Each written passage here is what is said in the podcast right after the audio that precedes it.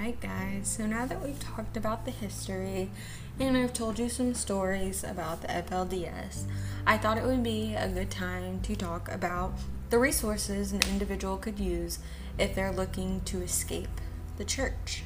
There's quite a few resources, um, some I could not track down as there would be way too many for me to talk about, but I picked out some things that I believe are really important for an individual to know about if they're trying to leave the Mormon church. And so, what I found was, I found that there's actually a lot of people that will help legally.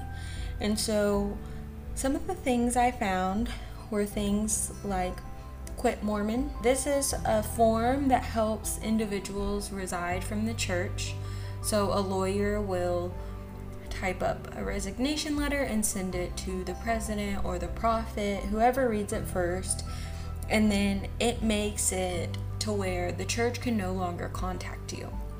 However, it has been found that there is some fraud found in it because people are going and they're using people's names and they're typing it in, and then they find out these people aren't even in the FLDS church. So there has been some conflict around that. However, I think it is still a really good resource for somebody that's trying to leave the Mormon church. It is free. So then I'm going to tell you about Mormon No More.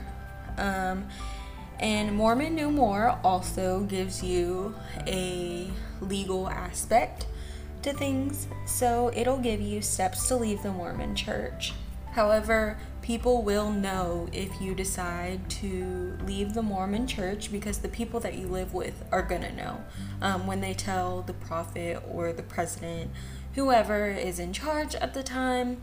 They will know that you're resi- resigning, and the people of the church will also know that you're resigning. And these individuals are unable to help you if you're under the age of 18. So that's another setback that I've seen with this. However, I do believe that they have really good resources that an individual could use if they're trying to get out of the Mormon church. So, now that we've talked about some of the legal aspects, I wanted to talk a little bit about places you could go if you leave the Mormon church. So, say you leave and you're out and you're like, well, what do I do? Um, I don't have education, I don't have a job, I have nowhere to go. So, one of the things that I read about in Rachel's book was holding out help. And holding out help is what she actually used when she escaped the church.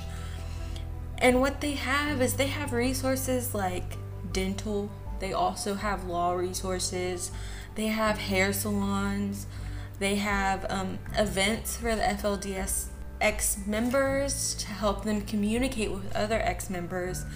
Um, they have stories, they have blogs, they help individuals find homes that are cheap that they can afford, but that they're nice homes that a family could grow up in.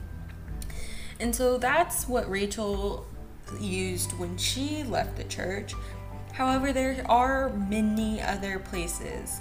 Another one is Short Creek Dream Center. And this, I believe, is an amazing thing because Warren Jeffs' ex wife, um, after she left the church, she was actually the 65th wife, found out that she actually had the house that they lived in, she had rights to the home and the area in Utah bordering Arizona.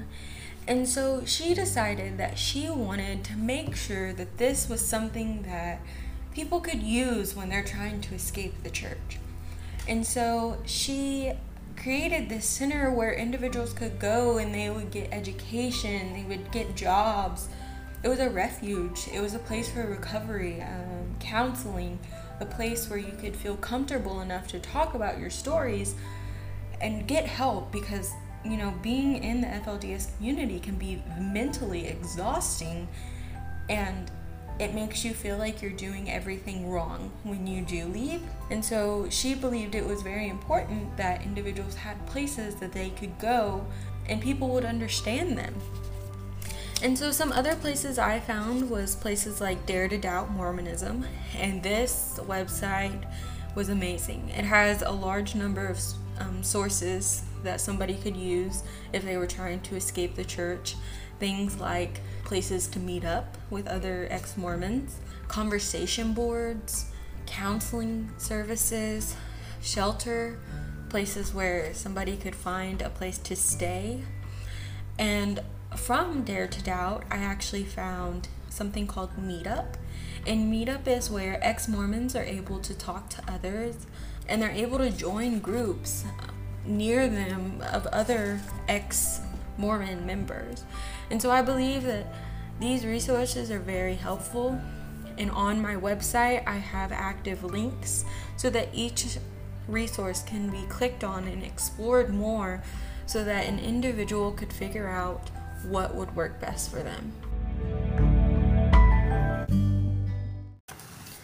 And now that you have the resources to leave the FLDS community, I want you to remember that even if you do leave, that you're worth it.